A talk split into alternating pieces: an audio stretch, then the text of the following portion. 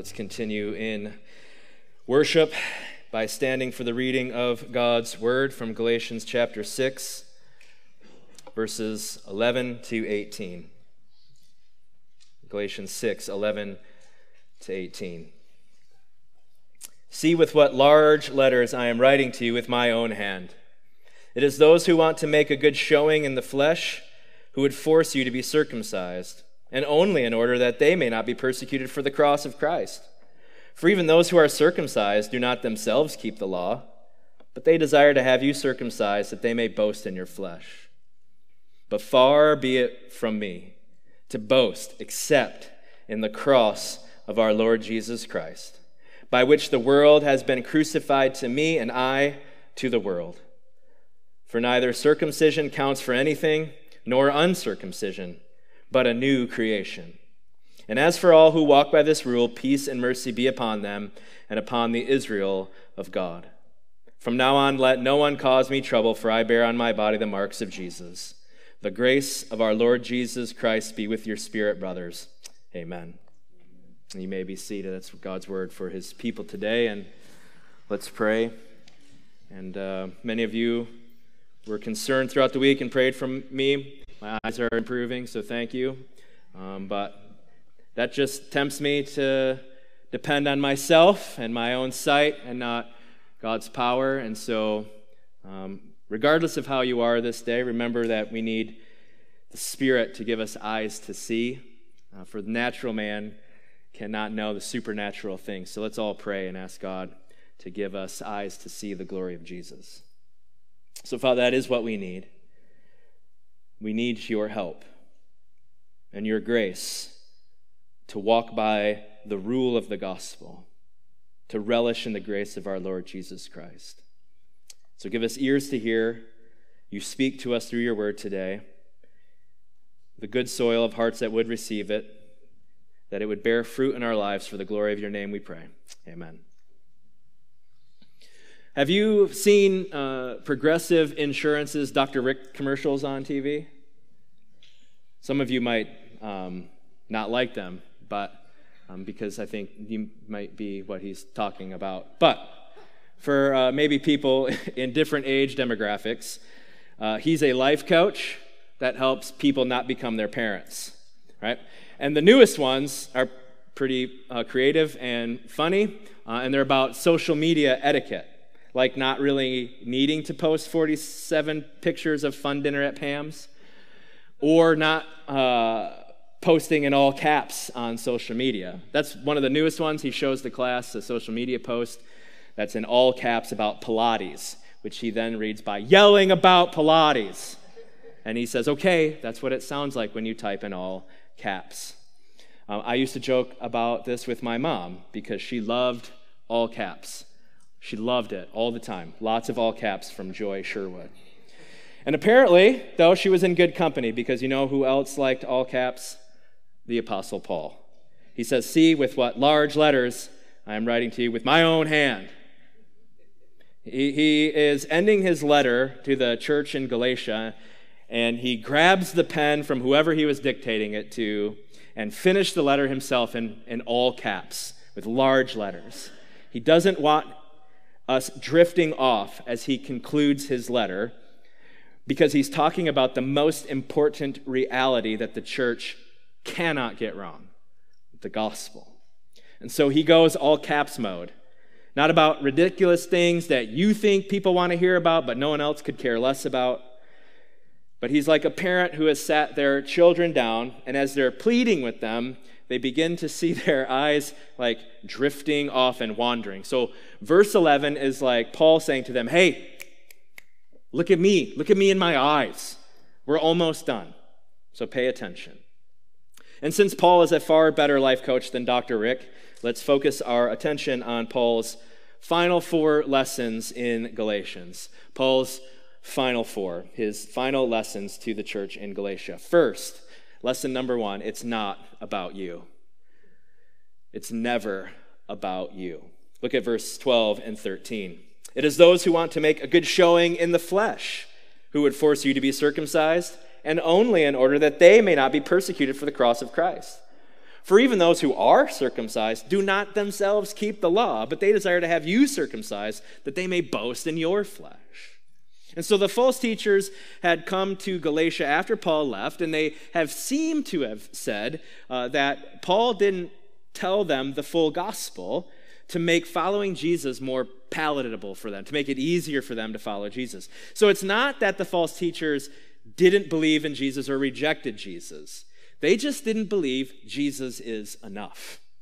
A person had to add works of the law to faith in Jesus in order to be justified, to be declared righteous in God's sight, not guilty of sin, and to have Jesus' righteousness be theirs. In order for that to be true, you had to have, yes, faith in Jesus, but also you had to add faith. It's faith plus works that brings you into the people of God not faith alone, by grace alone, in Jesus alone, that you are brought into the people of God. For the false teachers, Christianity was about appearances. Is about appearances. It's about making a good showing in the flesh. There's an appearance of godliness, but it's something you do rather than something you are. And for these guys, then Jesus is just a means to an end. He, he's a means, he's something to get you somewhere else. Jesus is not the end. For false teachers, Jesus is a life improvement plan, not someone who radically transforms the entirety of your life. And Jesus confronted this way of thinking in Matthew 23. He says, Woe to you, scribes and Pharisees, hypocrites! For you are like whitewashed tombs, which outwardly appear beautiful, but within are full of dead people's bones and all uncleanness. And so you also outwardly appear righteous to others, but within are full of hypocrisy and lawlessness. For these kind of people, religion, and Christianity included, is about appearance. It's, a, it's an appearance of godliness. Christianity is something you do rather than something you are. But, friends, Jesus wasn't born a human. He didn't live a perfect life. He didn't die on the cross, and he didn't rise again just to clean sinners up a little bit, but rather to radically transform sinners both inside and outside. And so, in all caps, Paul warns of those who make faith in Jesus a matter of moral modification. He says, Beware of teachers who make faith in Jesus just about moral modification. And one hint that this kind of false gospel is being peddled is when it comes with heavy handedness and fear mongering. That's why Paul says they're forcing circumcision. Because it's not like the church came together that one day when these guys showed up to the worship service and they start saying, okay, this way to add works of the law, and they start grabbing men into side rooms to circumcise them. They're not forcing them in that way, but rather they're deceiving people into believing that the only way into the people of God is to take on the law, and if you're male, you must be circumcised. They're forcing them into a corner. They're saying, hey, look at you believe in Jesus? Okay, that's really nice. He's a good dude. But it's not enough. You're still on the outside of God's people. You don't want to be on the outside, do you? Who wants to be on the outside? Not you, of course. So, how about you come on the inside? But wait, we, t- we know something that no one else has told you. We know the only way in. And that is a false gospel that enslaves. And it's causing fear, not joy. It leads to more fear, not freedom. It, it, it causes people to say, I'm not, an, I'm not, I'm not, I'm not. Again, false gospels center on the person rather than on Jesus. And so they trade old chains for new ones. False gospels don't set sinners free, they further enslave sinners in fear. So this is what the forcing means. It, it, you feel like you have to do this because you want the goodness of what the gospel is proclaiming. And so, but they, but they, with heavy-handed fear, force people back into a new kind of slavery. It's a new kind of fear that you haven't done enough, that, that you aren't doing enough. And that even if you did enough today, whew, there's still tomorrow, and tomorrow, and tomorrow again. And for the rest of my life, I'm in this fear that I haven't done, aren't doing, and can't do enough. But the glory of the gospel is that you admit you aren't enough, haven't done enough, and never could do enough. But Jesus is enough. That's where our hope is. And far from leading that into moral chaos, this good news, the good news of the true gospel, brings about an inner transformation that changes the outside too. So, brothers and sisters, never be bullied into a new kind of slavery by false teachers whose business is fear. If you can smell fear, or if you begin to feel yourself be afraid, then you can be on the lookout for a false gospel.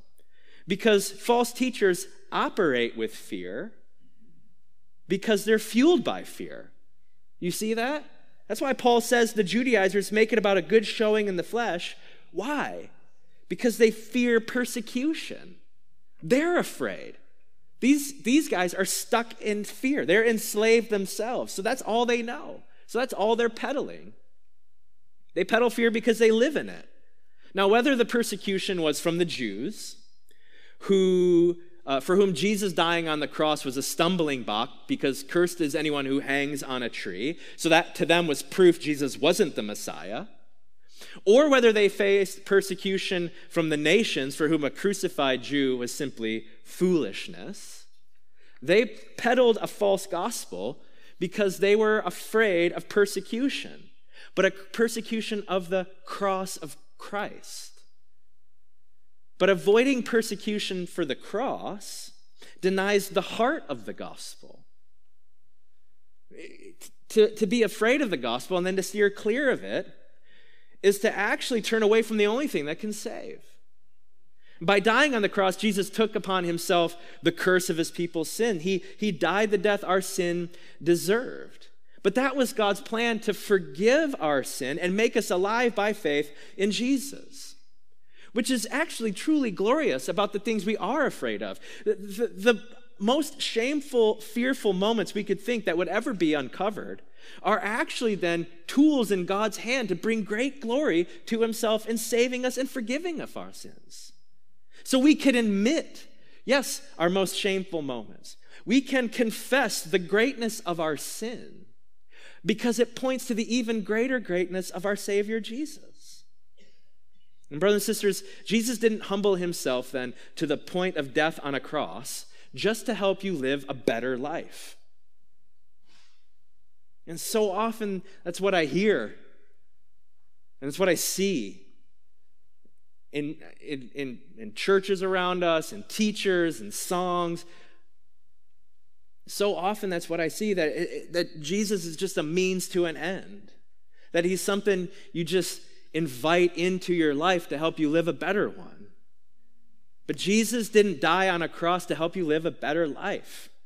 He did it to bring you into a new life, to radically transform you both inside and outside, to rescue you from this present evil age, and to bring you into a new creation that will never end. And so we don't ever settle for moral modification. It's not that moral our morals won't be modified. That's what Paul's talking about in chapter 5. The, the Spirit comes to destroy the works of the flesh and bear his fruit in our lives. But that doesn't come by us gritting our teeth and trying harder. It does not come by settling for moral modification or boasting in our flesh, but by pressing into heart transformation. And how does God change sinners' hearts? How do we press into heart transformation rather than moral modification? Well, we do that as we heed Paul's second lesson. It's never about us. And secondly, it's always about Jesus. It's always about Jesus. Look at verse 14. But far be it from me to boast except in the cross of our Lord Jesus Christ. I mean, I don't think you would expect to hear anything other than it's all about Jesus on a Sunday at five points.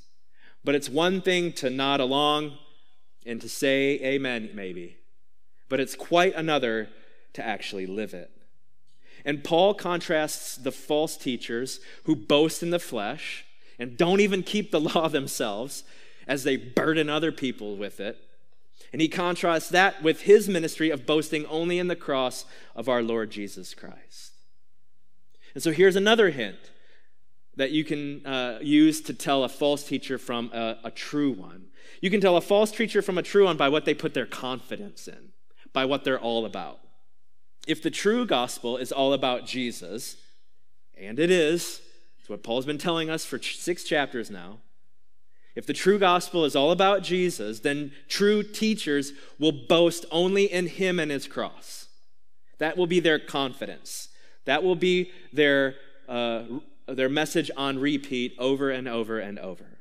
And again, that's easy to say for a preacher, and it's easy to say as a congregation that that's what you want and always want and are thankful for at Five Points. But the difficulty comes when you realize what boasting only in Jesus and his cross means. Because what do people boast about? I'm sure you heard boasting this weekend already. You might have heard it on the radio today or in the news this morning. We hear it all the time from our politicians, from our neighbors, from our bosses, from our we hear it all the time. People boast about personal accomplishments. How good they are, their career achievements. And if in regardless of age, people from young and old boast in what gets the world around them to think they are pretty big stuff. That's what the false teachers were using the Galatians for. The Galatians were just people they could crush with burdens they themselves didn't even bear so that they could be made much of. They used people so that they would be made much of. Paul says true gospel teachers spend their very lives serving others in order that they might know and make much of Jesus, regardless of what happens to them. That's why Paul says in the beginning of 1 Thessalonians, we not only preach the message of the gospel to you, we gave of our very selves. Because pastoral ministry, gospel ministry, is not a job or a career, it's a calling. And, it's a calling that's in the shape of the cross that serves and spends the lives of those who proclaim the true gospel to serve others so that they might know and make much of Jesus. But again, that's easy to say. But making much of Jesus and only boasting in his cross takes a humility that only the Holy Spirit can give. Because to boast only in the cross of Christ is actually to make much of our personal deficiencies, our lack, to boast in our inability. That's what it means to boast, except. The only thing I'm going to boast in is my personal deficiency, my lack in my ability, in order to make much of Jesus' sufficiency, abundance, and ability. I'm going to put myself down so that I might, might lift up Jesus. That's what it means to boast only in the cross. And that's why this takes a Holy Spirit given humility. Because how often do you think the moment you wake up that you can't wait to shout from the rooftops how needy and deficient you are? That's not how our flesh works. We usually, from the moment, are tempted to see how can I make everyone see how awesome I am? Not, I can't wait to tell everyone how needy I am, how unable I am, how much I lack. But to boast in the cross is to do just that. It's to declare the gospel message. It's declaring that God is absolutely holy and perfectly righteous, and that sin can't dwell in his presence, and that God is on a mission to rid the world of all sin and evil, and one day he will and make all things new. And being sinners, then, that declares our absolute need. We're sinners, dead and unable to do anything that would merit God's salvation. uh, from his just wrath against our sin, to sway his judgment of eternal separation that our sin deserves, which then is also a declaration of our absolute helplessness. Even our righteous deeds are like filthy rags, stained by our sinful nature. And so, standing before this holy God, we're helpless in changing the judgment we deserve as sinners. But this holy God, in order to display the glorious riches of his grace, chose to send his only son to redeem sinners from the death their sin deserves. And he did so by the shedding of his own son's blood on the cross to redeem us from the death our sin deserves. And he went into our grave that we deserved. And so the righteousness we need to be saved from sin and to be saved from death could never come from us or through us, but only by Jesus Christ and his atoning death on the cross. And that's why Paul says there is nothing we can boast in. It's foolishness. Don't believe it for a moment. There's nothing to add to Jesus. We boast only in his cross because that is the only way that sinners are saved. And so then, to boast in our cross, or excuse me, to boast in the cross of Christ, is to actually relish our absolute need and helplessness. And I don't know about you, but my flesh doesn't like that. I don't like relishing in my need and helplessness.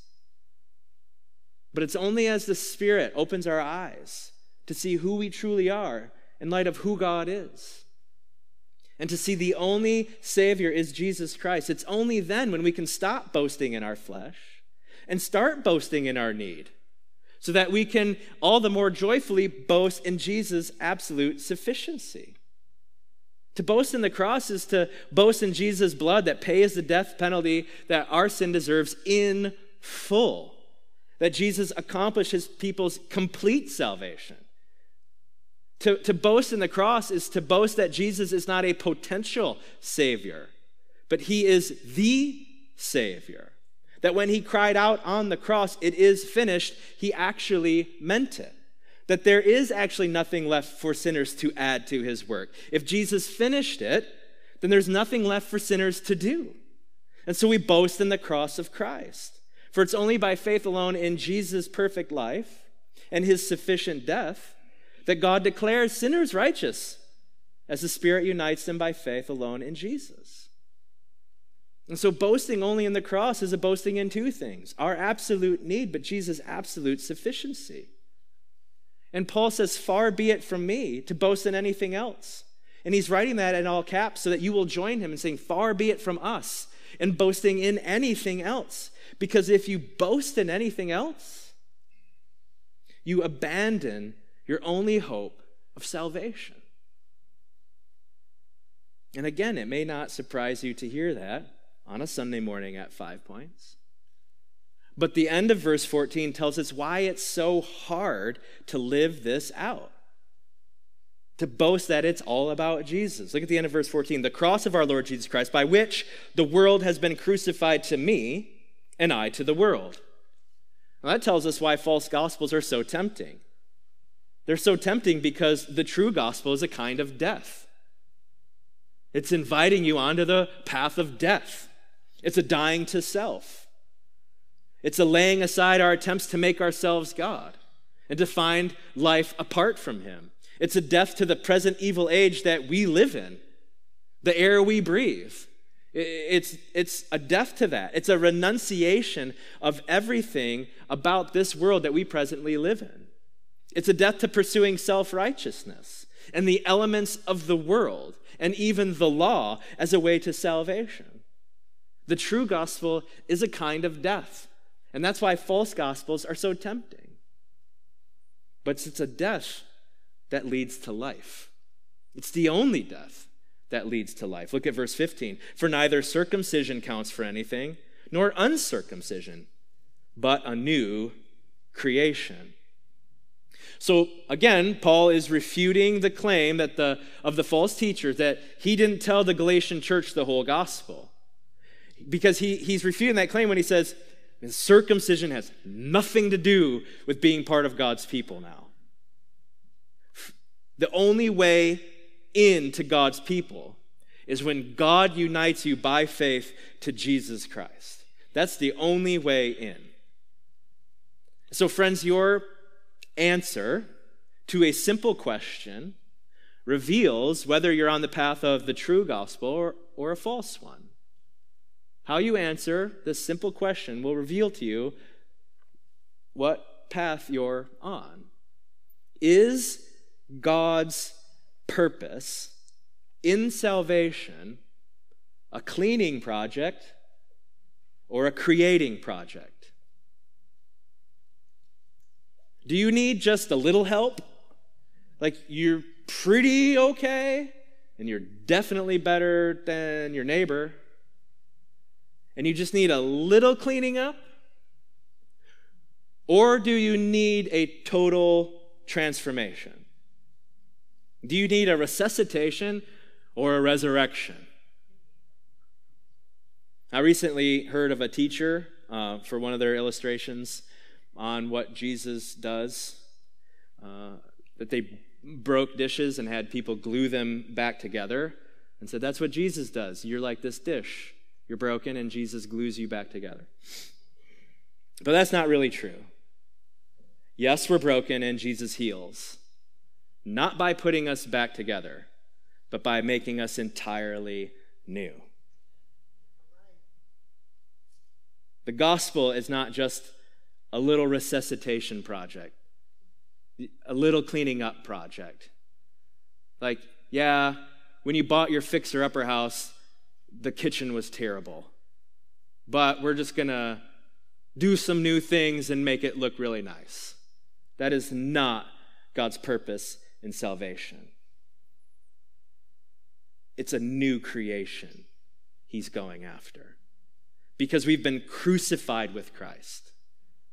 He crucifies sinners with Christ. So it's actually no longer you who lives. The bowl's broken and then it's gone. You, we, the metaphor's got to end there. I mean, don't follow that too far. I don't know where the bowl goes. So we can just admit that was not a good one, all right? But it's gone. It's not like you're back with a bunch of cracks and some glue. You are now in Christ, perfectly righteous, holy, a son of Abraham, an heir of promise. And you're not just being held together with a little bit of gospel superglue. You are entirely a new creation because it's no longer you who live, but Christ who lives in you. And we no longer live according to the world. We're in this present evil age, but we're out of step with it. It's not our home anymore because as new creations, we no longer live for self, but our faith works through love. We are new creations who no longer live for us, but Christ who lives in us and through us. And that's the only thing that matters. That's why Paul is, is speaking in all caps. You do not come to church to check a box, get a little pep talk, and do a little better this week. We come to rehearse the gospel that we need resurrection in Jesus. And praise God, by grace, He gives it. That's what matters. So the gospel is a kind of death, but it's a death that leads to life. It's the only death that leads to life. And so the question becomes five points How do you view the cross? What is the cross to you? When you hear the word cross, what comes to mind? Is it something that happened that you're really quite grateful for, and at times maybe even overwhelmed by? But it really doesn't have much impact on your life on a Tuesday afternoon? Or is it something that has so altered your reality that you can't go through life, including your Tuesday afternoons, like you did before God made you alive through Jesus' death on the cross? Does the cross fuel your dying to self? Does it help you crucify your sin and the passions of your flesh? Does the cross power your loving God and others? Is the cross so decisive in your life that though you live in this present age, you know you're no longer part of it because you've been crucified with Christ and you are now a new creation in Him? Is the cross your path of living? Is the cross your way of life? Is it the way you define yourself? Well, that's what Paul's third lesson is. How can we do this? Well, live the gospel. It's not about you, it's all about Jesus. And thirdly, live the gospel. Look at verse 16. And as for all who walk by this rule, peace and mercy be upon them and upon the God of Israel. A walk is just a regular biblical metaphor for living.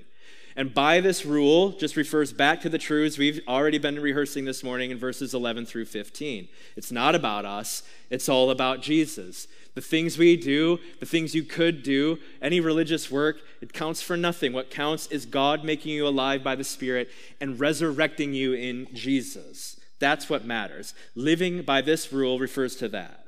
That the worldly ways of seeking joy and acceptance, the worldly ways that this present age tells us that we need to find our identity in or by, those have been crucified to us and us to them. Being made new in Jesus has brought us into a new way of thinking that my acceptance is in Jesus, that my joy is Jesus, that my hope is Jesus, that my identity is being crucified with Jesus and made alive with Him. That it's all about Jesus. It's how I define myself. It's where my worth is found. It's where my hope is found. Everything about me has been redefined by the cross. And now, not only do I have a new way of living, I have a new family. I've been brought into a new way of living in a new family. I have a brand new household that even if I don't have biological family, I have a more true family in Jesus. That's what the phrase Israel of God points to. In Christ, what used to define us and what the world uses to define you no longer applies to you. So there's no circumcised or uncircumcised, slave or free, male or female. Paul's rehearsing what he already talked about in Galatians chapter 3 because we're all one in Christ. We're one in this new creation that Christ has made us. And if we're in Christ, then what now matters is not the worldly ways of finding joy and identity and hope and life, but in Christ. We are Abraham's offspring. We, the gospel connects us all the way back to God's creating and re- redemptive purposes, all the way back to Galatians. You have a bigger story that you've been placed into. We're heirs according to a promise. And if it's a promise that God made, you can't lose it, which means you're members of a new creation. You've been brought in to something brand new that will go on into eternity. In other words, you are part of true Israel, God's people. And since that's all true, by faith, through the Spirit's work, then live like it. Live like it.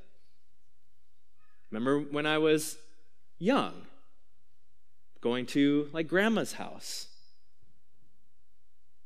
My parents telling me, be on your best behavior.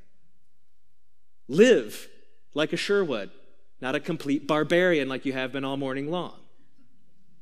That's, that's the same type of thing. Live like it. This is true of you. Live like it. Was at the Michigan game yesterday. My family, uh, my sister came up from Louisiana, and we were there, and my brother in law wore a green raincoat. You're laughing because you're like, what are you doing? Man, you're a Michigan fan. Act like it. He's like, I don't want to get wet. Don't wear green. Go to East Lansing if you want to wear green. Get soaked. You're a Michigan fan. Act like one. Get soaked. Right? And to prove my point, when we walked into the stadium, do you know what the first usher said? He said, Are you lost? of course, the ushers at Michigan Stadium have blue rain gear, probably given to them. But still, proves my point. Are you lost? This is not East Lansing. And he was like, You can't walk in there. Like he was given, no, of course he did let him. So, but I was like, I told you. You say you're a Michigan fan, live like it. We do this all the time. How much more so then with the glorious good news of the gospel? If this is actually true, live like it. And here's the good news all those ways, you got to muster it up. Do better. think better, plan better, and if you fail, go to the M Den and buy a better coat. But for the gospel, you don't have to live it in order for it to be true of you. What Paul is saying is you are the Israel of God. This is already true of you. And by grace, because it's already true of you, live like it. Live in this. Why go back to the chains? Why go back? Live in this freedom. It's yours. Don't go back. It's already true of you. So walk by this rule. And so it just gives us an opportunity to ask ourselves whose name am I living for every day? Whose kingdom do I hope comes today? Whose will dominates my life every day? Mine or God's? And the truth is revealed in the little moments of life every day.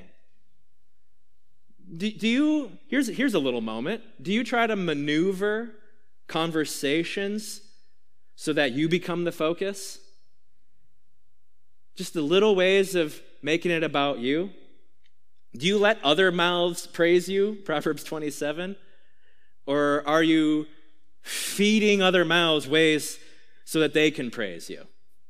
Do you let other mouths praise you, or do you actually have your own praise you? Do you look for opportunities to be served rather than to serve? Or how about this? Would you give up all worldly praise and influence if it meant keeping in step with the Spirit and making much of Jesus? In other words, is the gospel your way of life and not just a doorway you passed through long ago? Do you boast only in the cross? And does it define your everyday? And actually, that's the only way God pours out his peace and mercy. The, the only way God pours out his peace and mercy is if you boast in your absolute need and Jesus' absolute sufficiency. if you walk the kind of death path the gospel is asking you to into the newness of life that it promises in Jesus. Because the wholeness we all long for, what we're all looking for when we want people to make much of us, the peace we all want, the mercy we're hoping for, all that comes through the hearing of the glorious good news of the gospel when the Spirit makes us alive in Jesus.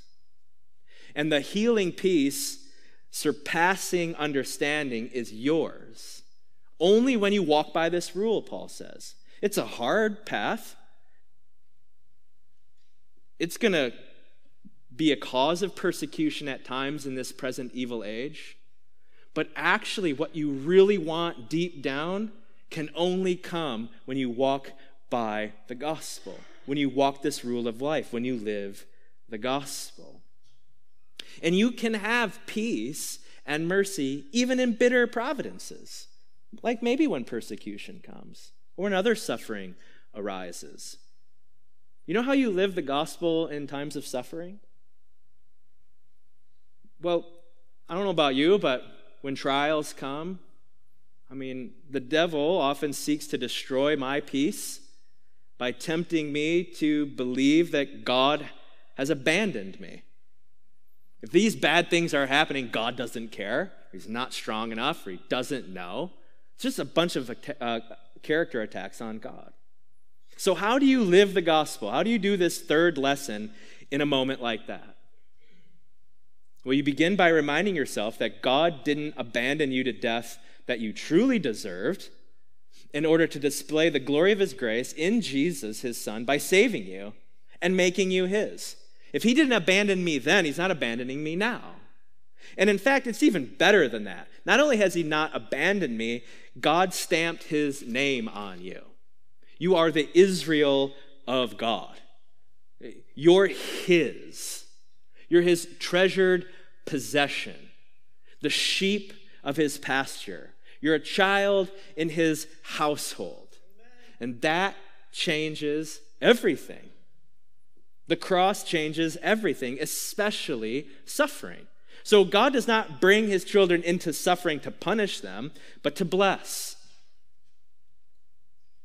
Look at, uh, if you want to, you can turn to Psalm 66. If you don't have a Bible, it'll be up on the screen. But turn to Psalm 66 for a moment. Verses 8 through 12 are really helpful in thinking how we live the gospel in trying times, maybe even persecution. God, uh, bless our God, O peoples. Let the sound of his praise be heard, who has kept our soul among the living and has not let our feet slip. For you, O God, have tested us. You have tried us as silver is tried. You brought us into the net. You laid a crushing burden on our backs. You let men ride over our heads. We went through fire and through water. Doesn't sound like the greatest time. Yet, you have brought us out to a place of abundance. I love Psalm 66, especially when the days, or during those days when you feel like the water's right up to here. People are riding over your heads. You're in a net you can't get out, feeling crushed. You're going through fire. And it teaches us that we can be honest about the depth of our suffering. But it also teaches that no matter how deep the agony goes, God controls both the extent and the depth of your suffering. And because his name is on you, the suffering will never end in agony, but only in abundance. Because his name is stamped on you, and he will not let you go. God never leads his children into suffering without the promise to bring us through it to a place of abundance being ours. And Paul takes that Old Testament thought, that's not just in Psalm 66, but Genesis 50 and throughout the Old Testament, into Romans 8 when he writes, And we know that for those who love God, all things work together for good, for those who are called according to his purpose. But it's only for those whose God's name is stamped on for whom the cross has rescued them from this present evil age, whom he has made a new creation. God will work out all things, yes, even the bad things, together for your good. Now, that place of abundance may not be in this present evil age, because ultimately the place of abundance is eternal life in Revelation 21 and 22 with God forever where he wipes away all our tears once and for all, banishes death, sin, and evil once and for all, and we live with him as our God and we his people forever and ever and ever. That's the abundance that we're waiting for, which may not be in this present evil age. Sometimes it is. But ultimately, when the new creation God began in Jesus Christ comes to full fruition on the last day. And when you are preaching that gospel truth to yourself every day, that's where you have peace, even in this present evil age, because our hope is not found in this present evil age, but in Christ in his glory alone. And the way for this peace and mercy to be yours all the days of your life is to live the gospel, because it's not about you, it's all about Jesus. And so live like it, Paul says. And then we can do that as we hear Paul's final lesson in verse 18 final lesson is grace. Grace. And I know we're running short, so let me do what Paul does. Stick with me. This will not be as long. We're almost done. Look at verse 18. The grace of our Lord Jesus Christ be with your spirits, brother. Amen. And Paul ends his letter to the Galatian church by writing grace in all caps. He began his letter in verse our chapter 1, verse 3, saying, The grace of our Lord Jesus Christ be yours. And he now ends his letter with a word of grace. So if you remember one thing about Galatians, remember it's all about grace. It's not about you, it's all about Jesus. So live the gospel, and you can by grace. The false teachers emphasize works of the law, but the true gospel emphasizes God's amazing grace. And this is actually not the last message in Galatians. I'm going to do chapters 1 through 6. So you're going to be here a while next week. No, I'm just kidding. I'll try and do it in our regular time. But I want us to see from beginning to end the message of Galatians that it is this message of grace. That it's grace that Jesus came to free us from the present evil age, from our sin and from death. It's grace that we've become sons of Abraham. And since we're heirs of God's promise, it's all grace. And so there's nothing you can do to lose that inheritance and to change your status as a child of God. It's grace that we're now free to serve one another in love through the Spirit's fruit bearing presence in our life. It's grace that we kill sin. And by grace, the Spirit bears its fruit in our lives as we serve and bear each other's burdens and help each other to get to this last day. So you see, five points. Living by grace is another way of saying live out your life as a new creation. It's already yours. You are new in Jesus. So you don't have to live for God accept, for God's acceptance. You live from it. You don't serve others in love to earn God's love, but rather you serve others in love because God has loved you first and gave his son for you. And by grace we bear the fruit of the Spirit and put to death the works of the flesh. And all this flows from starting every day knowing that in spite of your absolute need and helplessness, God joyfully chose to make you his son, all by his amazing grace. It's a grace that is greater and deeper and wider than all our sin. So hope each day in that grace.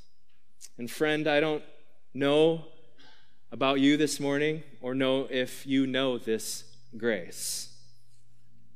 But as we conclude our time together, remember that Paul's last message to all is that grace isn't a thing, grace is a person. And it's Jesus Christ. That everything you were made for and long for is found in Jesus alone. And the glorious news is that you were made for it, and though you now long for it and can't find it in this present evil age, it is freely yours if you trust in Jesus today. And so, by God's grace, may you do so, and may all those who already trust in the grace of our Lord Jesus Christ, may you continue in the grace of our Lord Jesus Christ for the glory of his name forever. Let's pray.